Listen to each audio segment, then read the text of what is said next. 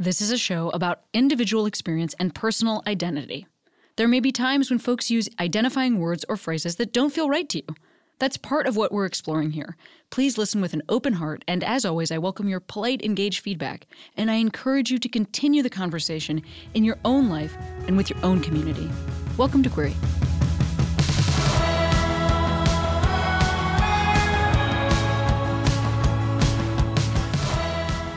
Hey Queeros, editor Valerie here. This week we are revisiting three more of our favorite conversations from 2023. We'll hear from the influencer Madi B. Webb, the stand-up comic Ali Kolbert, and the author Kai Cheng Thom. These are all really, really lovely conversations, and I loved hearing them a second time. Hey, do you live in Los Angeles? Do you want to visit Los Angeles? I recommend that you go and see Cameron's new show, Velvet Tuesdays, at the Elysian Theater. I saw the December show, and it rocked. There were like 3 or 4 killer stand-up sets, there was a drag king, and there was a real live saxophone player. Tickets are only $16. The next one is January 23rd. Get your tickets now before they sell out, because they will, at ElysianTheater.com. Happy New Year from all of us here at Queery, and please enjoy the show. I've been feeling wrong, but I'm still holding on, darling. I know it's careless. I'm 1 year out, almost 1 year out publicly on the internet. Heavens to Betsy! This is amazing! How has that been? How's your year been? It's been the most amazing, most freeing, wonderful thing. Wow. I think I would just I really didn't want it to be a deal. Uh-huh. I just casually mentioned it in a video, and then I just kind of created content around it for the first time. But it was just so, I didn't even realize what a burden that was to hold onto myself. Not really being fully authentically me. And then over the past year, being able to share other parts of my life that have more to do with my sexual identity. It's been just so, I don't know. I feel the same way. I just didn't think that pride was going to be that important to me, but it really, really has been, especially just reflects so much on my trajectory of my life, where I grew up. Is this your and first everything. Pride season being out? Yes. Oh, yes, Maddie, yes. This is so fun. I know. Oh, you're gonna have such a good time.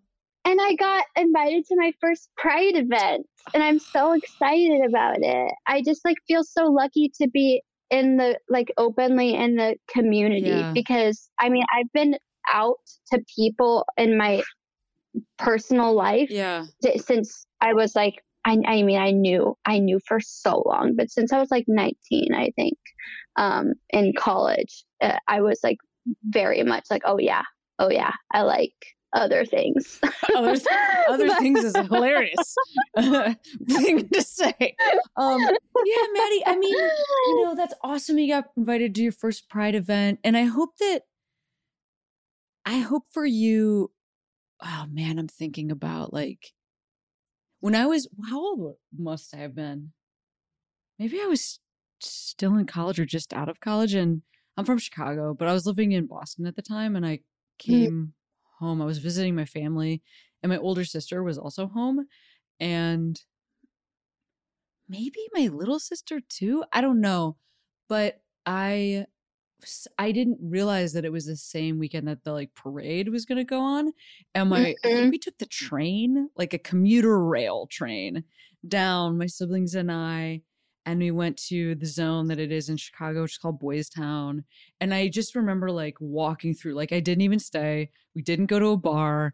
We didn't it just was, I literally was just duh, and whoa, walked through the crowd, and then went home. And even that feeling is really impactful, and really seeing the flags is really impactful to me. Yeah. Gosh, I wonder what this is going to be like for you. I'm so excited. I'm really curious too, because also living in a place like LA, it's just so, just every day. I feel it's very acceptable and loving, and I don't feel any type of weirdness in any way, shape, or form. But when I go back home, I do. But that's why I'm like super interested. I'm like, how different is going to be? Cause I also got like a little emotional last night when it hit midnight. I was with some friends and I like never, ever, ever go out, like ever. And I was with this group of like really amazing women, and we were just all sober at this event, just having the time of our lives dancing. And it hit midnight and we're like, happy pride. Yeah. And like, I was just like, wow. I was just had like an inner child moment where I was like, I literally thought that this was a sin my entire life. I felt guilt for the way that I felt towards women. I like carried this burden with me for so long. And now I don't even think about that. Like, that's not something that I deal with. That's not something that I'm still healing from in any way. Yeah. And now it's just something that I celebrate, and I celebrate other people. And like, there's people that I love in my life who, I celebrate in that way. I don't know. It was like such a beautiful moment. And I felt very grateful that to be in the place of life that I'm in and to be able to share it publicly. That's just like, I can't even like conceptualize that. And when I think about myself in the past, like if I could tell her, I just don't even know. I think she would just be so, wouldn't even know what to think. Yeah. I mean, I grew up thinking like that my thoughts and feelings and even like myself, like the word sin for sure. I thought I was like damned to hell, which was like an actual physical place. I mean, wild thoughts. I mean, that you're right about LA. Because I do feel super grateful for some of the choices that I make. Certainly not always out, but like last weekend, I think I went to see some drag kings. So fucking fun. Wait, fun? Yeah. What? I didn't even know that was a thing. They're called like Them Fatales. Come. It's amazing. What? So fucking fun. That sounds so fun. Yeah. And so like I went to see these kings with a couple friends. And there was like dance party afterwards, and it was so fun and inclusive and wonderful, and like downtown, or where was it? Like near Chinatown, and like a weird like. Oh, that's where I live. Oh, I live downtown. Yeah, right. Yeah. Yeah. Wait, that's so fun. Yeah. You gotta come. It was so fun. And it was already like charged up, and then they like made the announcement of when their Pride show was going to be, and so it's that feeling for me of I'm going to probably go back to that same event, and it's just going to feel a little elevated, like it's going to feel a little more celebratory, like it's already a part of my life. I already choose these things, and it's just like one notch up, and we love that. Who doesn't want to be one notch up? Absolutely. Who doesn't want that? Yeah. I like love any excuse to celebrate anything. Like sure. I am just one of those people that's like, oh, we need to buy a cake. This is a celebration. You literally just filmed your 100th video. Let's celebrate. Like, I don't know. I love any reason to celebrate, but this is going to be so interesting. I like journaled this morning a little bit, and I was like, whoa, my first open Pride month. I mean, I literally came out to my parents in December of last year, and then I came out on the internet like a few months later. And so it's like, I guess it doesn't really feel like I'm that baby out because I've like personally just been out for a couple years, but it's just so funny. I wonder how it's going to affect me, but it'll be really fun, I think. I hope so. I like completely diverted the conversation again. I know you asked about the finances. This works for this show. For this show, good. The listeners like a journey. We're on a journey. It's all coming out. I'm like, yeah, we love it. So yeah, let's get back to that. Just because I do have that curiosity still about like, correct. Where does it come from? How are you doing this? I know that is still really opaque to a lot of people who aren't like super familiar with what you do. It's so funny because I sometimes I'm like, oh, that's boring. People know how it works. No, but really, people don't. People don't. No. Yeah. I don't think so. So honestly, it just depends on the creator where their main income comes from. But I would say number one, like your main source of income as an influencer is most likely going to be brand deals. Yeah.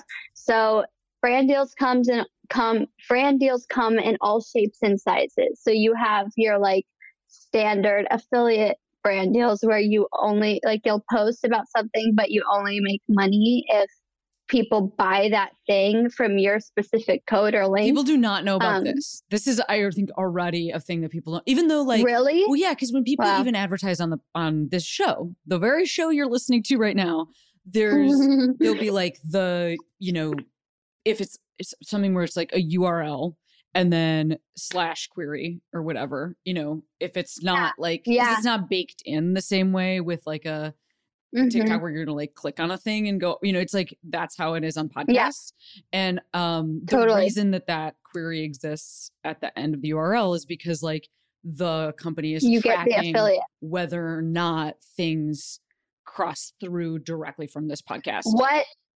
What is their ROI? It's all dependent on the brand's goal. Your deal, whatever you're doing, is dependent on the brand's goal. So I think like a lot of brands also get confused when working with influencers, because I mean, I told you I do consultation. I do some with brands as well. I'm actually going to speak on a panel in Toronto for businesses and like how to work with influencers. But that's one of the first things that I say is like, it really just depends on a goal. Is your goal marketing, which is generally an influencer's job, which is to market something, or is it sales? Those are two completely different things. So like if you're working with Amazon per se, they have an influencer program and it is completely revolved around sales because they are an affiliate marketing branch. Their influencer program is affiliate marketing. So an influencer all these influencers have storefronts on their Amazon. So if you see like an influencer being like, oh, I this is how I did my hair and everything I used in this video is on my Amazon storefront, that is an affiliate link. And you should always buy from it. If you see something that an influencer inspired you to buy, you should always buy it from their affiliate link because that's how they earn money. And that's, you know, they did do the work in order to get the sale. So I'm always super transparent about that. That's awesome. And makes so much sense. And then maybe you could talk for a moment about the like marketing side of things. And that's really just like somebody showcasing the thing. Yeah. And that's super important for the influencer and the brand to know what that is the goal. Because listen, if you're paying for one TikTok, it doesn't matter if the creator has 10 million followers. I'm going to tell you 9 times out of 10, that's not going to be, you're not going to sell a ton of things from that one TikTok.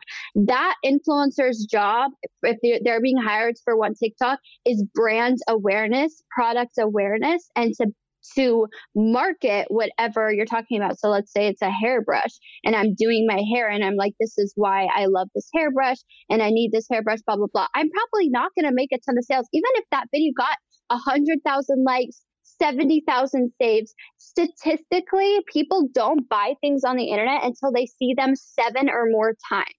So if I was like on the marketing team of this hairbrush company, what I would probably do is I would hone in on 20 influencers. Let's say I have a budget of $40,000.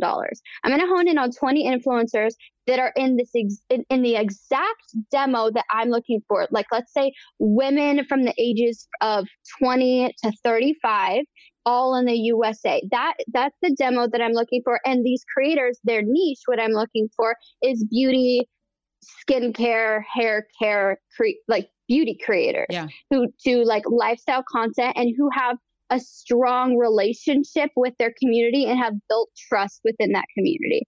So I'm going to take those 20 influencers. I'm going to give them each like $2,000 just for, you know, easy sake. And I am going to basically try to hone in and get that community of people, these women from ages 20 to 30 in the USA, to see this product over 7 times.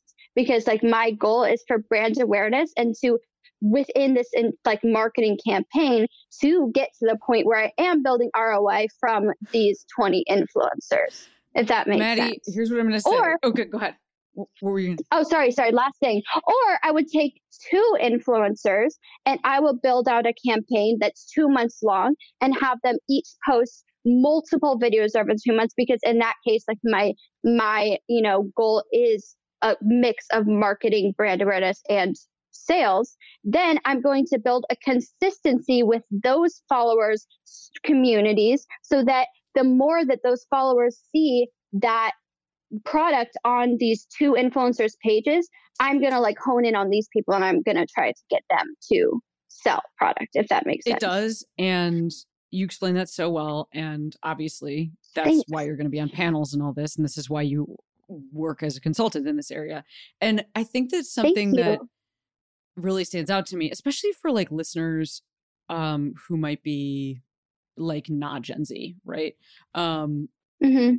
Is I think there's like a, I think there's still a lack of understanding for a lot of people. I could be wrong around the fact that like you are essentially your own company, you know, like, and every influencer is, and I am too. It's just like a little different. You some are. Of my stuff is like more, I mean, number one, I have a company, right? Like we all have companies, of which I am the sole employee. But like there, I think for you, you know, something that's super interesting to me is that like when, because especially like something like working with a brand, I think that there might not be an understanding around the fact that you are essentially, even if somebody, there's like a marketing department that's like, we should get Madi, then you are the one that's like brainstorming on what the idea is. And you are the one that's like shooting it. And you are the one that's like putting it up. So hopefully. Yeah. Because sometimes brands try to take the reins on that one. And that's usually when you get 1,000 views on your video because they don't know your community. Right. They don't know what your audience likes and wants to watch and what's going to be beneficial for them. You do. Okay. So yeah. So that's also a big thing that's super interesting. About. Yeah. I mean, I guess what I'm saying is like, you are your own like commercial production company, which I think is when people are like, how can you make money like this? Or like, why is this person affiliating themselves with brands? It's like, because this person is so good at this specific thing that they're making commercials. Like you're making commercials. Yes. 100%. And it is interesting. Like, I agree with you that a lot of people don't really have this concept of like influencers being their own business. And it's really, unless you're either one doing the research and like, trying to understand our world, or you only understand it if you do that, or if you somehow try to do it for yourself or your own business. Yeah. Because I can't even tell you how many times like I've talked to people and, you know, at first they're like, oh yeah, like I wish I could make $5,000 posting a 15-second video. This is what exactly what I'm talking about. This exact mentality. Yeah. And then they're like, you know, in these business meetings and they've got the new young exec coming up and they're like, we got to get on TikTok, people. Then they're pulling up all their stats and now they're understanding and they're like, okay, fine, we'll get on TikTok. And then it doesn't work. Nothing works. They don't understand how to do it. They realize how much work it is. They realize it's a whole full-time job in and of itself. And that's when they understand like, oh wait, yeah, this is an entire business. Yes. And then like to take that to like the influencer level, which I've only touched like the surface of like the financials of like being an influencer, because not only personally as an influencer, I don't want to be reliant on brand deals ever for my income. Like I have been in that place in the past and it's okay, but there's no consistency in that. There's no stability. You are also like building up somebody else's brand. If you are an influencer who is trying to like, you know, build this audience in the community for a longevity of your career, your goal is to create your own brand at some point that you're then marketing for yourself. That's what you're working towards. Or, you know, building a podcast where you do have like 6 months contracts with brands, or you go on like a podcast tour, or, you know, there's so many different sectors. And I think it just depends what your goal is when you're entering social media and like looking at it as a career and looking at it as a job. But yeah, it's so true. Like people have like, yeah, they don't, I get it. I get it. 'Cause we make it look easy because that's our job. Yeah. Our job is literally to make it look like all I do all day is just like pull out my little phone and take my little videos and like talk to my little camera. Absolutely. You know? Meanwhile, I've built an entire software to organize all of my businesses and all of my income and my to-do list and everything that I've done like in order to automate as much as humanly possible, because I literally, there's just so much that goes into this. Oh, you know, right. You don't, people just don't really know. Yeah. I mean, and I gotta say, like, especially, I'm so glad to hear you talk about this, you know, and I really think that there's a lot of listeners this will be interesting for, because I mean, especially like, you're like, you know, a young, like you're like pretty, you like making fun things that are like, you know, cute and like accessible and like interesting or whatever. But I think that hearing that, like the fucking business model behind it, because especially since there's like the, especially because we devalue, like the way I've described you is like the exact person that we devalue in terms of like their intelligence, you know, and that's working against you. And it's working against like a lot of influencers, because there's a lot of influencers that like have this thing going on that I think we can put into a category of like, nobody could be smart and capable and also like wear makeup. Like for, you know, it's like a complete misunderstanding of the Kardashians, right? Yeah. Like, it's like, no, 100%. They're fucking geniuses. You know? Yeah, no, guys, they're so smart. Geniuses. But it's so, oh my God, I have so many thoughts on what you just said. Like, my mind is spinning because it's like, that is so accurate. And it's so interesting because for me, I at a certain point, I just decided to take advantage of people underestimating me. That's and right. I just, because honestly, that's what the Kardashians do. Yeah. Do they not? Their reality show, they are all executive producers of their show. Yep. You don't think that every single thing is running through the freaking Kardashian funnel? Are you kidding? It's all so curated and they're geniuses. I respect the fuck out of them. Chris is a fucking genius. Yeah. I think she's like, I obviously don't agree like ethically with a lot of things that they do, but it doesn't matter. If we're talking pure business, like, they're geniuses.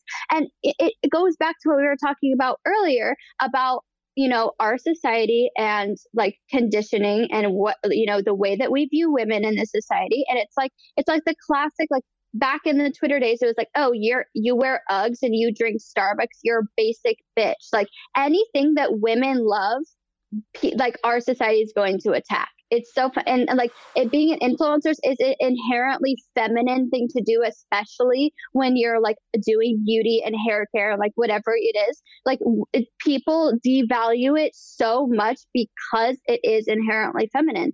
And it's just like a very sad part of living in like this current world. I think that obviously we're moving in the right direction, and with, you know, a lot of the women that I respect who do social media and like are public about how that affects us. But I think also there's like this balance of, I also just like have to learn how to live in this world. And like, I'm gonna do what I do, and I'm going to take advantage of what you give me.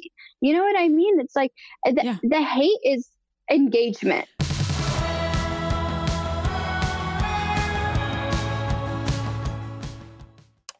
Back for another game. You know it. What's going on? Just one more week till Max Fun Drive. Hard to believe. It's been a heck of a year since the last one. We're now a worker-owned co-op. We raised $50,000 for charity last year. And we've added a bunch of awesome new shows. But do you think we're ready to do it again? Absolutely.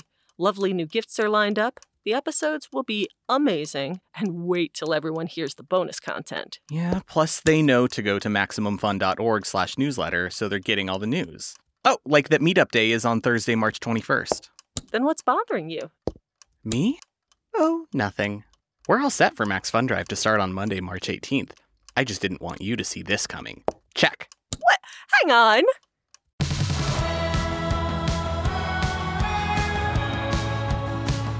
You know what's interesting is you hear a lot of like my straight friends will talk about how they had the Barbie scissor. That's like coming up a lot. And I'm like, lesbians didn't do that. No, I didn't do that. Thank you so much. You know what? I have been trying to work on dispelling this myth for honestly, I would say an extremely long time. I don't know if you're aware of this. I'm going to call her out right now. There's a comic named Rachel Scanlon, who I absolutely love. I love Rachel Scanlon so fucking much. I recently had on a podcast. She came to open for me. I don't even know where we were. We had a drive. She murdered. Yeah. She destroyed. She did so well. But she was also talking a lot about scissoring, and on the way home, I told her that Barbies didn't scissor, and she got they didn't. She disagreed with me, I don't know what she's talking about. I don't know what she's talking about. Because a young... Listen, I'm not going to make a generalization.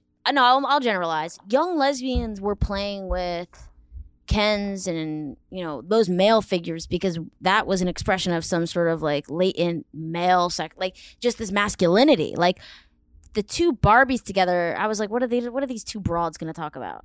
I needed a man in the room. So you had a couple Kens.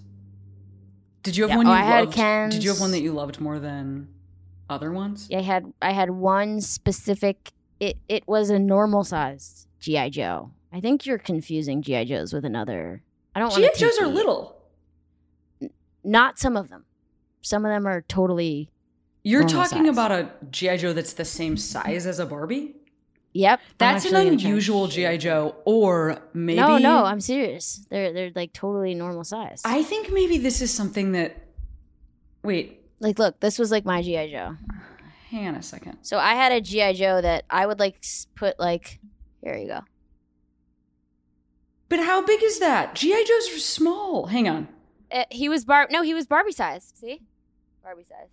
Okay, but here's what's fucked up. I'm going to tell you this, and it's going to be so rough. Oh, no. What? They were tiny when... This is... How old are you? 29. Oh, my God. It's the like, 10 plus years between us.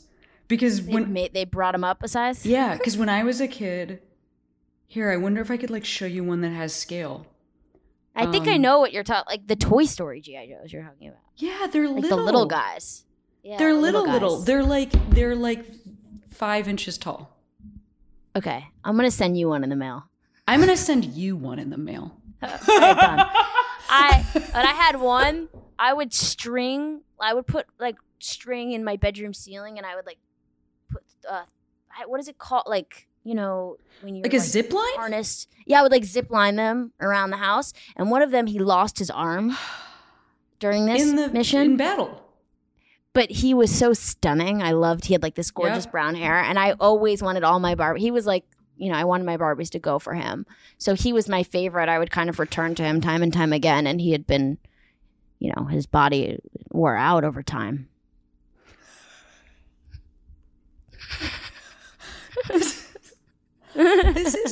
You're describing a childhood. If I had listened to me, you listened to me.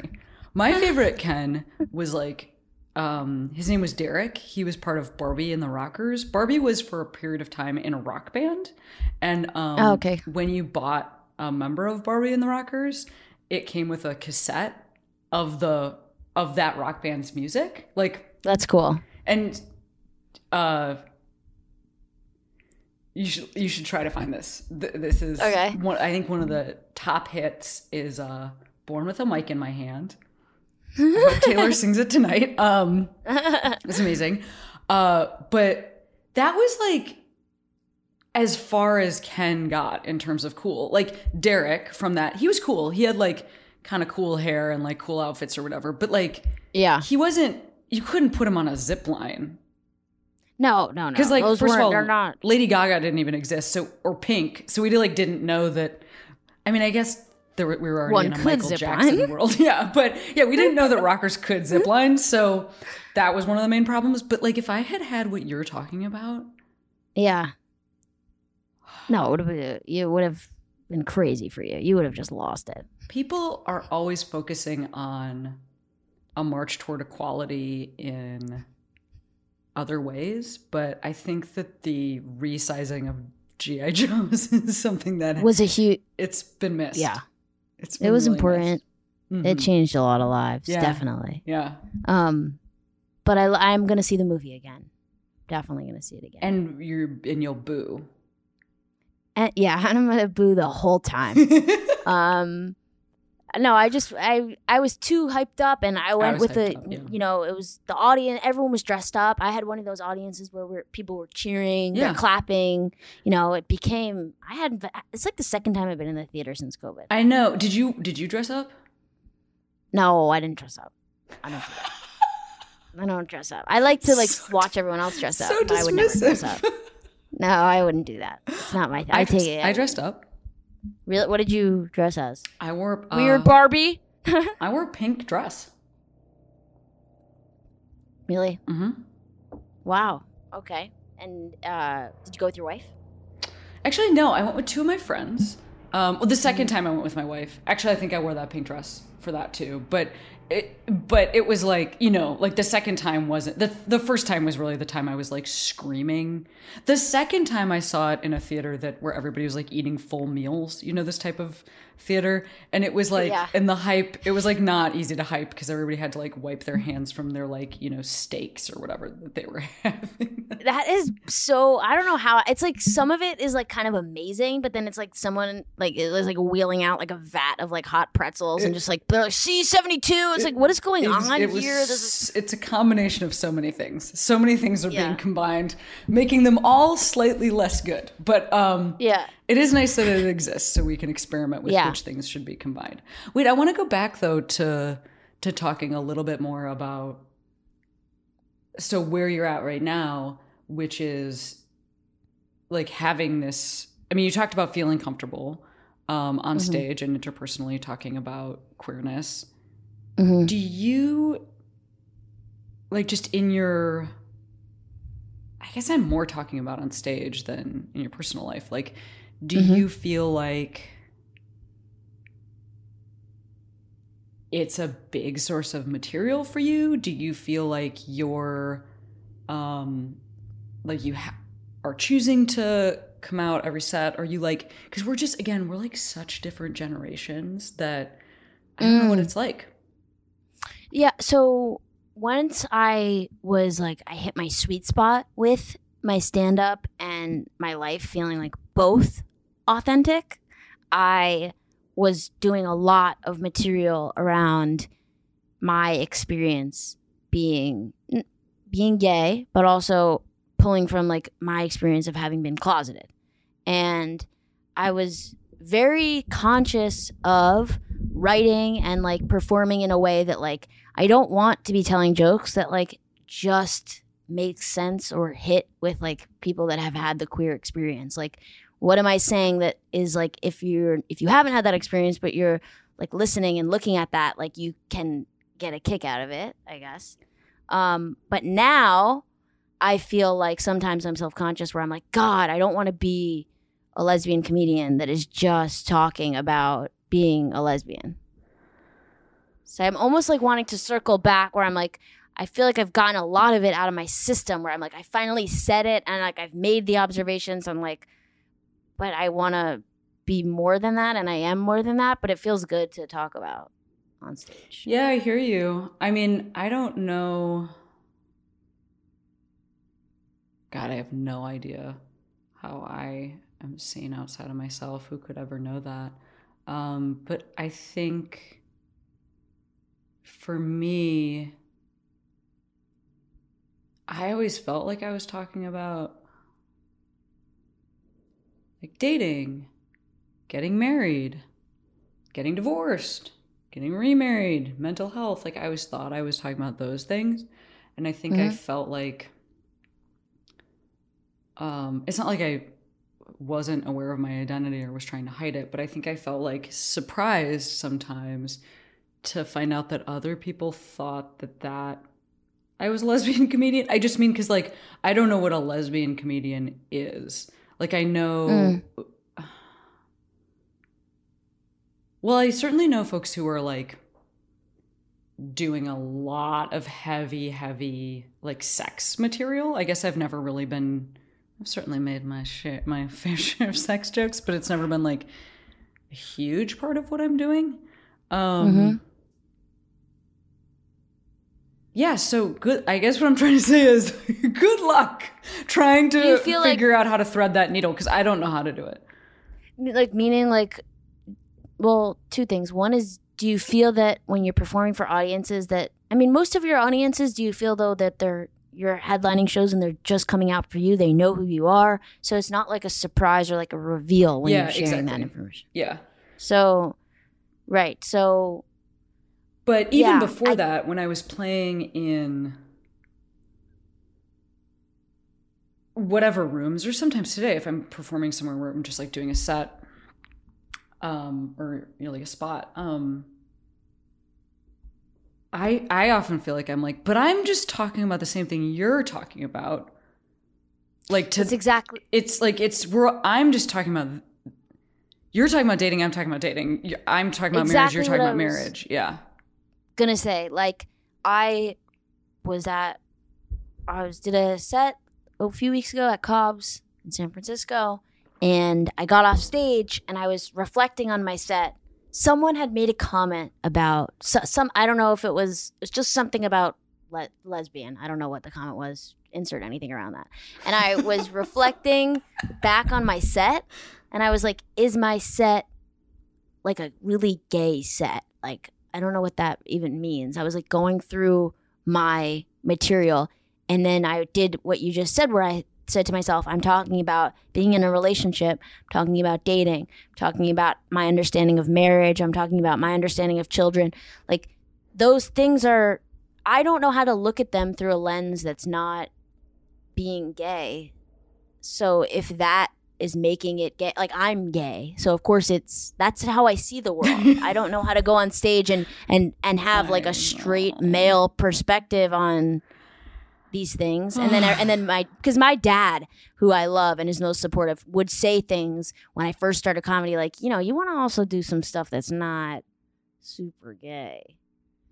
Do you and want I understand our dads to the meet instinct. Each other and say that back and forth to each other so that we don't have to hear it? I mean, my dad doesn't say that to me anymore either, but maybe if they just say it to each other, then they can never bring that up again. They can get it out of their system. But they were like, he was like obsessed with that when I did The Tonight Show. Oh. He was like, but you don't want it to just be that you're like the gay comedian. And it's like, I can't control how people remember me. And also, like, this is in my, I don't know, how do I unsee it? It's like... Yeah, I know.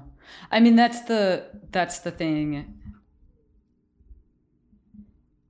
Everybody has a perspective. It's just that if yours is not marginalized, then it is invisible, is the thing that I would say about stand-up, right? Like, but also all things.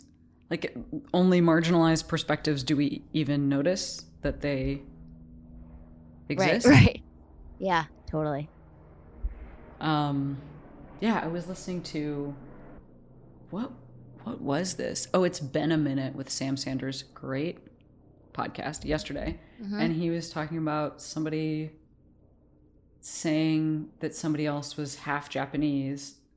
And he's like, what's the other half? Like, just default? And I was like, oh my God.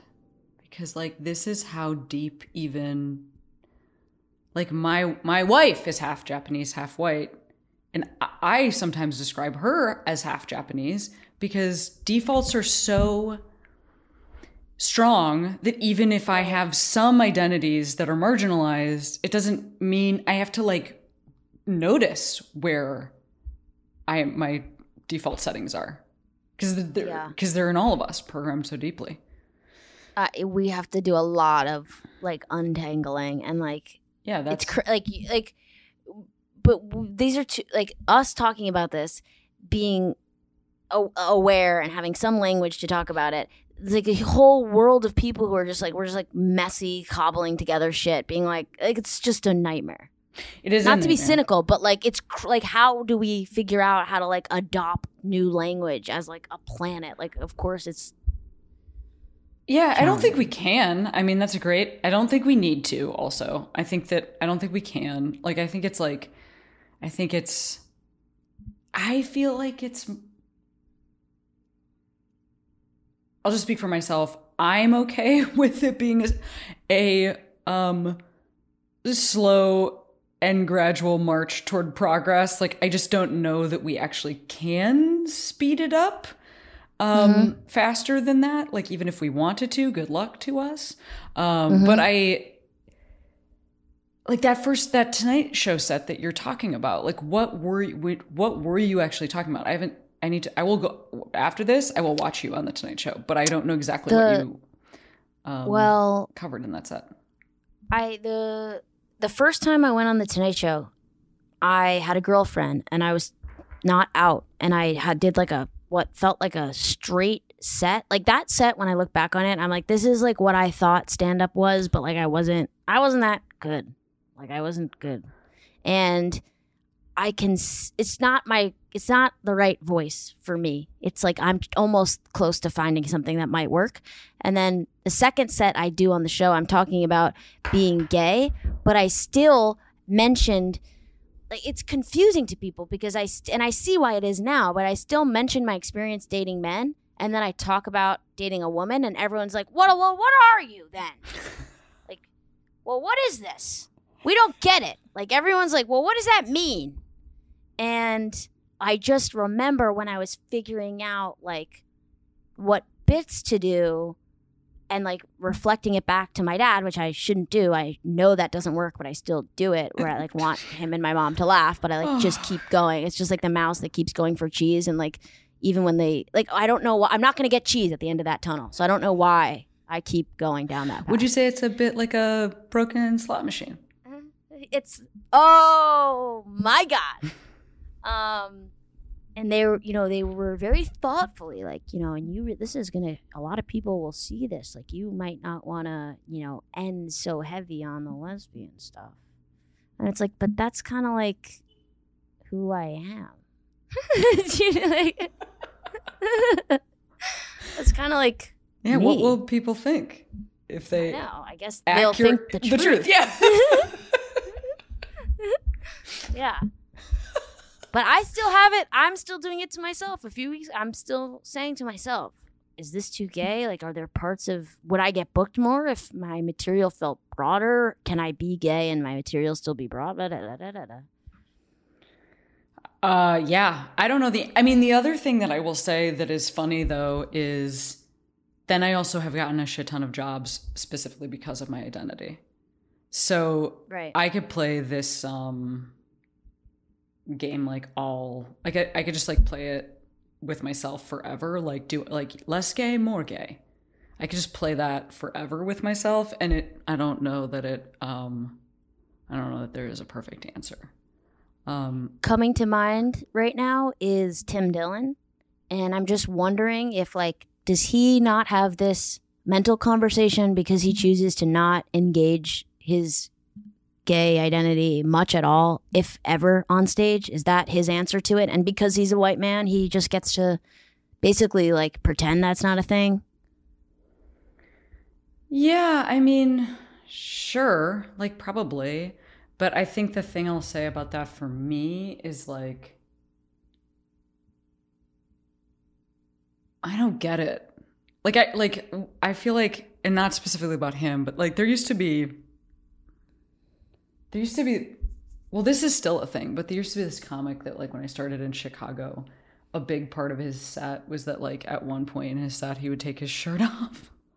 It's so funny because this is true. This is like there are very successful comics who this is their thing. But he, like that was like, you know, and this is like when I was going out every single night, doing multiple sets a night, open mics, you know, till 2:00 in the morning or whatever. And I would just like watch this guy, and he would be like, he'd tell like two jokes and then take his shirt off. And I would just be like, why have you, how is that enough? Creatively, how does that keep you coming back? You know, like, 'cause for me, how does that keep you coming? Because like for me, like so much of it is about like, I don't know, like, yeah, getting a chance to try to tell people what my perspective is. And like, right. For him, that's like the itch. But then, you know, yeah, like I said, like Bert Kreischer exists. So what the fuck do I know? I don't know. But like, I just don't think that's a motivator for me. So yeah. I don't know. That's why I can't do it.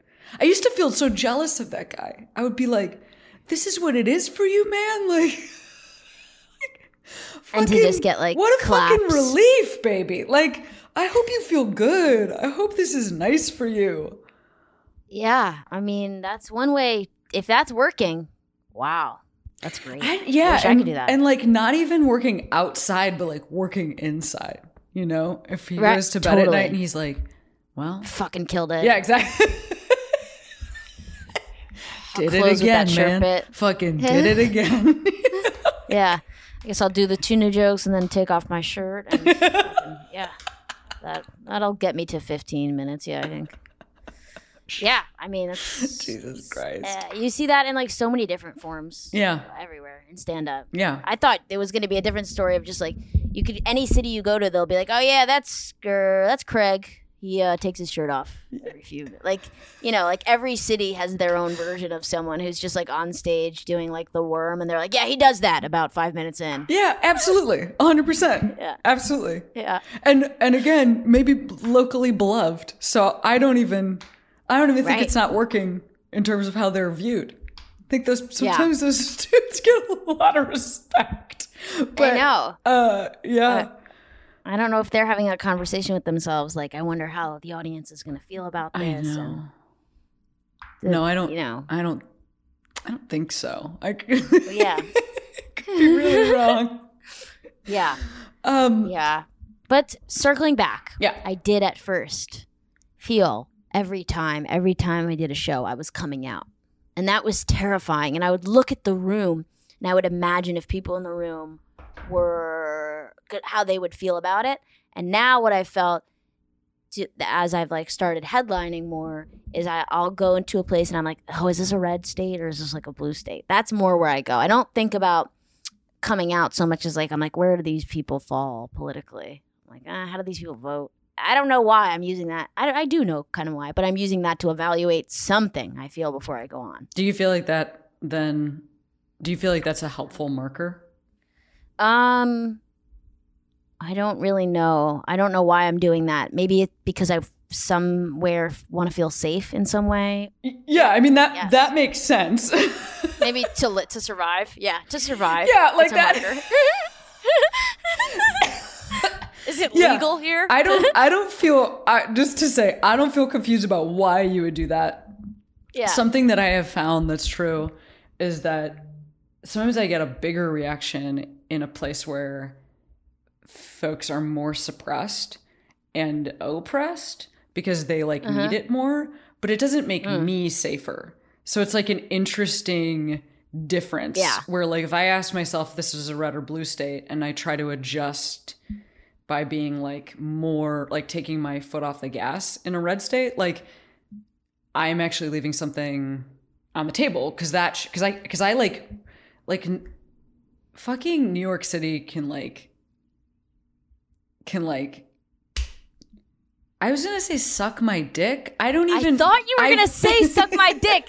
And I was like, I stopped guessing what she's saying. Like, you're an idiot.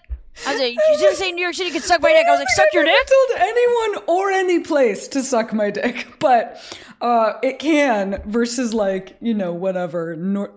Name any city in North Carolina, but I will feel safer like walking to the show in my... I used to have a hat that... it was the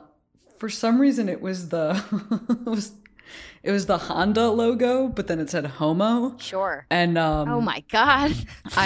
It was like my favorite hat, so I wore it for like an entire tour, not realizing until the end of the tour, like I like took it off. I like just forgot what was on my head, and I like took it off and looked at it and was like, what have I been walking through every city wearing? That's amazing. So like New York, fine wearing your homo hat, less fine in like Asheville, North Carolina or whatever. But yeah. It's I hear you. Yeah. I don't and it's I feel mixed about all of it, you know? It's like and also I feel like, do you feel that like the clubs in New York have a different feel than like alternative shows?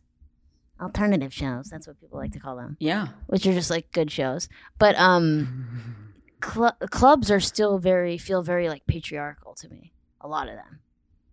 Yes. Again, that is like a place where, hey, let me just say, if you want to mention... You got to screen the Barbie movie. Yeah, if you want to just acknowledge the existence of, for instance, the fact that that strap-ons exist, murder in a club, destroy. They go, they go, we can't even believe that this comic also knows that, you know, whatever it is. It's like a bunch of straight guys that are like, holy shit, I never heard anything like that in my life. Yeah.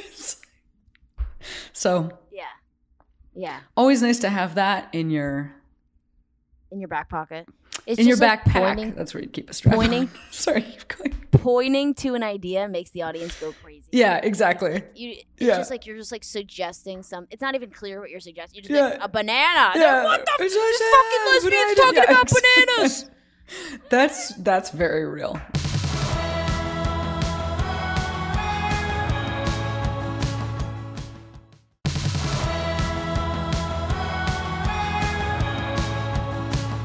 I was a therapist for a really long time, and then like I'm just sort of like a known Pisces in the world. You know, I'm always like feelings. A known Pisces? That's so funny. Yeah, keep going, keep going. You know, like they're just like Kai Cheng Thom. There's that notorious Pisces, just like crying everywhere. And that's what this book is. It's like a lot of my feelings, and it's like flowy and sort of like good, evil. Is that an existent thing? I don't know. I have a lot of feelings. And then and because I used to be a therapist, I'm like, now that we've cried, go home and do some homework. You know, like, and the truth is, I've always actually really loved kind of that rhythm of like diving deep into something emotionally and then trying to put it into practice in some kind of way. I just like the embodiment of that. Like the thing that allows me to be a Pisces but still alive is that like I let myself go really far into like the dream world, and then I come back and I try to do something like real life with that. And then I guess, you know, the origin story of this book, as I keep telling it, is in 2021, at some point, a few years ago, a little-known author named J.K. Rowling put a statement into the world, you know, announcing that she is a gender-critical feminist, or, you know, whatever she would like to call it. And obviously, there was a lot of uproar in the world when that happened, and there was a lot of understandable rage and, you know, conflict over it. And at the same time, we were going through, you know, COVID, like a reckoning around the movement for Black lives and equity, diversity, and inclusion in the work world and many other parts of the world. And the idea of love letters, like writing love letters, came about like as the idea of like writing a letter to someone like J.K. Rowling, but from the perspective of love. And I will say, having read her statement a million times, there's this fascinating piece that I think a lot of trans people in my life often either don't know about or like kind of forget about, which is that deep down, like buried in the paragraphs of that letter, she says this thing that where like when she was an adolescent, she experienced some gender trouble, and had she been raised today, might have decided to transition. And of course she frames that as like, what a tragedy that we live in a world. But I'm like, J.K. Rowling, are you one of us? Do you need help? Like, should we give you a hug? God. I don't know if look, a lot of things have happened in the last couple of years. So I don't know that I had any idea that was true. Oh. Well, and I mean, the other thing that's like so intense about this letter I think the thing that sticks out to me is this, like, it's just so odd because it's based on nothing. It's based on no specific encounter in her own life. But it's based on her own trauma. Oh, yeah. But it's not based on an encounter. And I think that because there's also a letter in this book, to Jesus Christ, there is one. The lover, your My lover, boyfriend. Yes. Your boyfriend, and you know, I'm a formerly Catholic person myself. I do have a very interesting relationship right now in my life to JC, and I think it's a similar, you know. It strikes that similar chord for me of like the fear that I grew up around around queer people, trans people in a religious context where it's based on no specific encounter. Yeah, it's just, it's like based on an imagined moment. Oh, yeah. Well, I think what's so powerful about that and kind of frightening is that the encounter is with the unwanted part of the self, you know? You know? Yeah. Like, yeah. All those Republican senators or whatever who are, you know, later found to have been cavorting with, you know, muscle-bound young hunks in hotel rooms when they make their homophobic laws. I mean, it's really about that when, you know, when they look at queer people, they see something in themselves that they fear, which is, of course, desire. Can you tell me a little bit more about your current relationship with Christianity, with Jesus, the whatever he is, figurehead, a conglomerate, you know, like whatever. I would love to. Thank you for asking. Yes. So my mother and like that whole branch of my family, which is large, is like heavily connected, like are part of the like a Chinese Christian evangelical church. And it did also so happen that I was partially raised by like a caregiver, by like a nanny, who was Filipina, and so who is Filipina, and she is Catholic, and so I have like both like a lot of Catholic stuff from my childhood and a lot of evangelical stuff from my childhood. Yeah, totally. This is also, we don't talk about this, I think, as a broader culture when we're talking about Christianity, evangelical Christianity, in both in Canada or in the U.S., and the ways in which I think there's things that are positioned as so very white, and yes. That is not fully representative everyone. Of like who even might be voting on yes. Christian lines, or who yes. might be trying to uphold certain, you know, evangelical values. I feel like it's like The Daily Show is, you know, I imagine. You know, the fucking white guy in the hat that's like at the rally, you know? Yeah. But, well, you're right. You're talking about a different thing. Yeah. So maybe you could tell me a little bit more about the experience you're talking about. Oh, yeah. Well, just absolutely. You know, the world is full of Black, Indigenous, and racialized Christians because of colonization, obviously. Yes. But, you know, there are a lot of people of color of Christian faith who are like very into it and would be mad if, like, you know, if one were to try to take that away from them, right? Like, so, you know, I mean, there's churches full of Chinese Christians, you know, around which, you know, I was raised. Okay. But here's like the thing about fear and desire and religion. I first realized I was a gay when my Catholic nanny showed me like a children's picture book version of the Bible. And in it was one full page spread of shirtless Jesus on the cross in the loincloth. And like... Yeah. Come on! Like, what am I supposed to do? I felt desire. That is interesting because I also felt desire looking at like a crucifix sort of a thing, but from a different perspective. Because I remember that as being one of the first bodies that I wish I had. Like this sort of, because there's like an archetypal Jesus body, this sort of like emaciated, but like very muscular. Yes. Like kind of like a waif, but like a toned waif. Yeah, I was going to say like a withered twink, but you're a waif is better. Withered twink. And I just remember, like wanting that body, for like wanting it in a different way. But I understand what you're talking about too. Wanting to be in it, and I wanted to touch it, and you know, these are all forms of desire. Yes, absolutely, and also which is so shameful. Not really, no, but in Christianity is very shamed.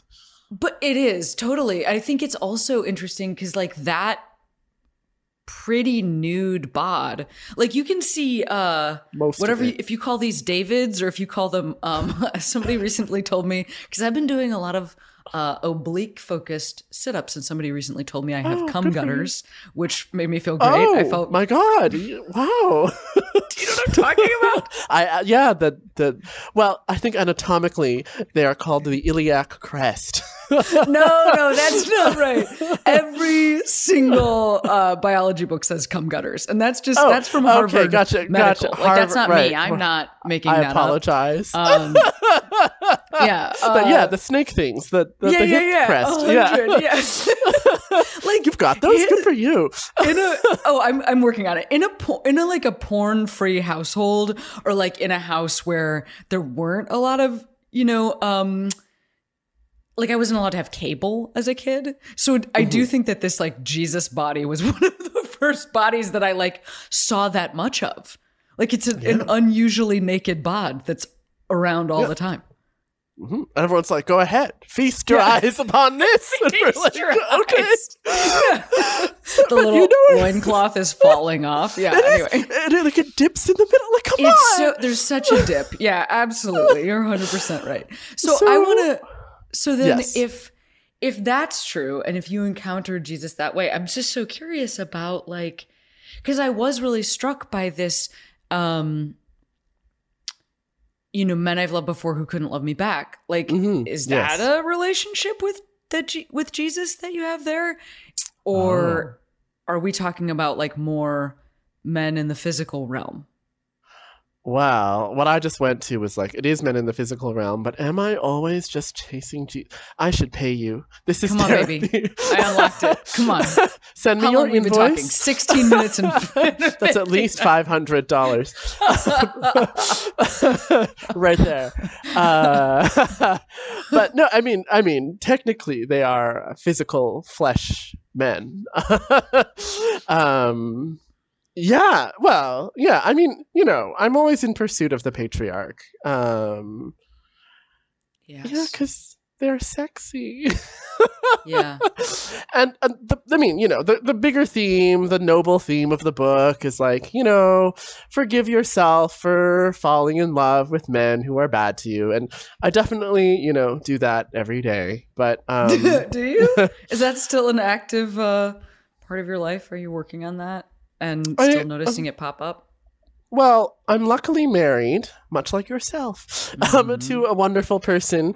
So it's kind of calmed down, but we are also in an open marriage. So, like, I think the difference is that, yes, I still pursue toxic men, from some toxic place inside myself. But then I come home to this very loving, stable person. And so I'm like, this is great. I wrote that poem because something really weird happened to me during the first year of the Pandy, where I was really lonely and, in a flash of genius, went on Grindr, which is where you're supposed to go when you're lonely. Absolutely. Take that right to the sheets is what I always say. And, met this, supposedly heterosexual bank manager. And, everything was going as planned. I was like, yes, he's a hunk. We're going to forget each other, whatever. He's saying he's single, but... we know he has a wife somewhere. And I was like, yes, I've done it 100 times before. Look at me. I'm cosmopolitan, Sex in the City, Samantha. And then I, like, horrifically and abruptly fell in love. Like, I became obsessed with this banker. Like, it was like a force possessed me. I was like, I couldn't stop thinking about him. I was texting him every day. He didn't want to be texted every day. I had to, rein it in. And I was like, what is wrong with me? Why am I in love with this banker who is obviously a bad idea? Like, I'm not 21 anymore or whatever, but I could not stop it from happening. It was just so mysterious. And I've gotten a lot of therapy about it, but I still don't really know. But I will say that I've never said this on a podcast before, that even though my heart was shattered into a million pieces, and of course, you know, he's gone from my life, there are many potential financial benefits to being engaged, not engaged to, but engaged with, like a bank manager. And so my life was somewhat materially improved. Tell me about this. What do you mean? Oh, you are comfy. Well, okay. There was this thing where he was like, I have something to tell you. And I was like, obviously you have like a cisgender heterosexual woman somewhere. And he was like, yes, I do. And I was like, well, what can I say? And he was just like, he was like, I'm so sorry. Maybe we should just be friends. But I was like, but we've just had sex. Like, it's not possible anymore. You know? Absolutely. Also, like, what bank manager friend are you meeting on Grindr? I've never heard of that story. Yes. I have yet to hear. It's not really a thing. And so then we pursued a deep friendship. Lasting friendship of respect. No. Yes.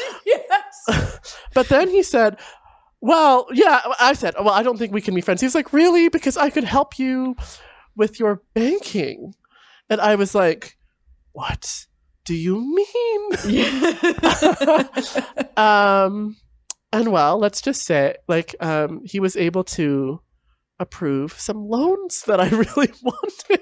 Wow, that is so wild. Yeah, which would not have been approved otherwise. So which brings me to other poems in the book, which are about Johns. Yes. And, you know, even though they can be assholes, sometimes they change your life in a very material way for the good. So would you consider that person to be a John because of that sort of like trickle down version of dispersing money? I mean, it's not like a direct linkage. Nothing is like left on the... What you're describing is not something being left on a dresser. You know, you're describing a different thing.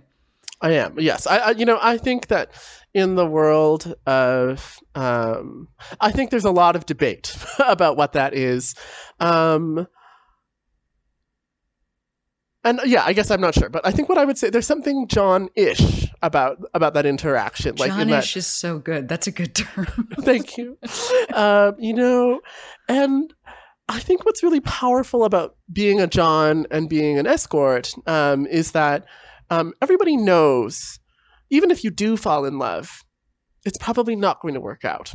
But there is an exchange that honors the beauty of what was. And with most heterosexual men who I meet on Grindr, there's like not such an exchange. But for whatever reason, Bankerman felt it was very important to, kind of under, maybe against certain bank policies, approve some loans for me. And I appreciate that. Yeah. I mean, I would also say that this is also part of, I think people who might, I don't think these are listeners to this show, but like people who might have a specific view around this kind of relationship you're talking about or something else that could be more concretely considered sex work. I think the relationship you're talking about is also mirrored outside of this for a lot of folks who are like, first of all, it's actually the like basis for heterosexual marriage, but also beyond that, the nuclear family. It's also the basis for like a person who does have somebody at home and then has somebody else out in the world. Like, this is not right. Like, there's a reason that when we see a politician photographed with like the I don't know why I want to say side chick or whatever, like that person's like wearing a fur. You know what I mean? Like, there's like this is also.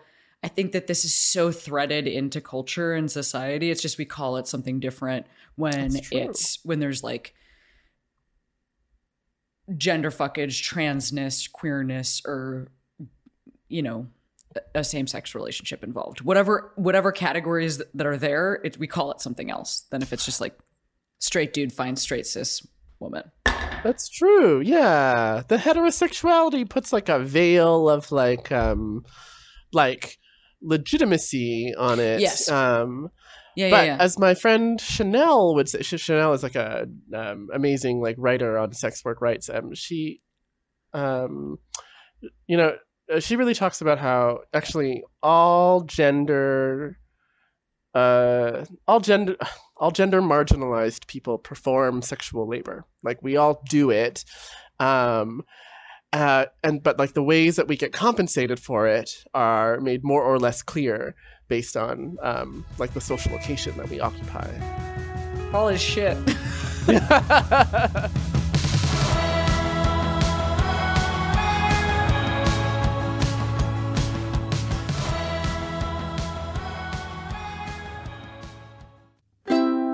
Maximum Fun, a worker-owned network of artist-owned shows. Supported directly by you.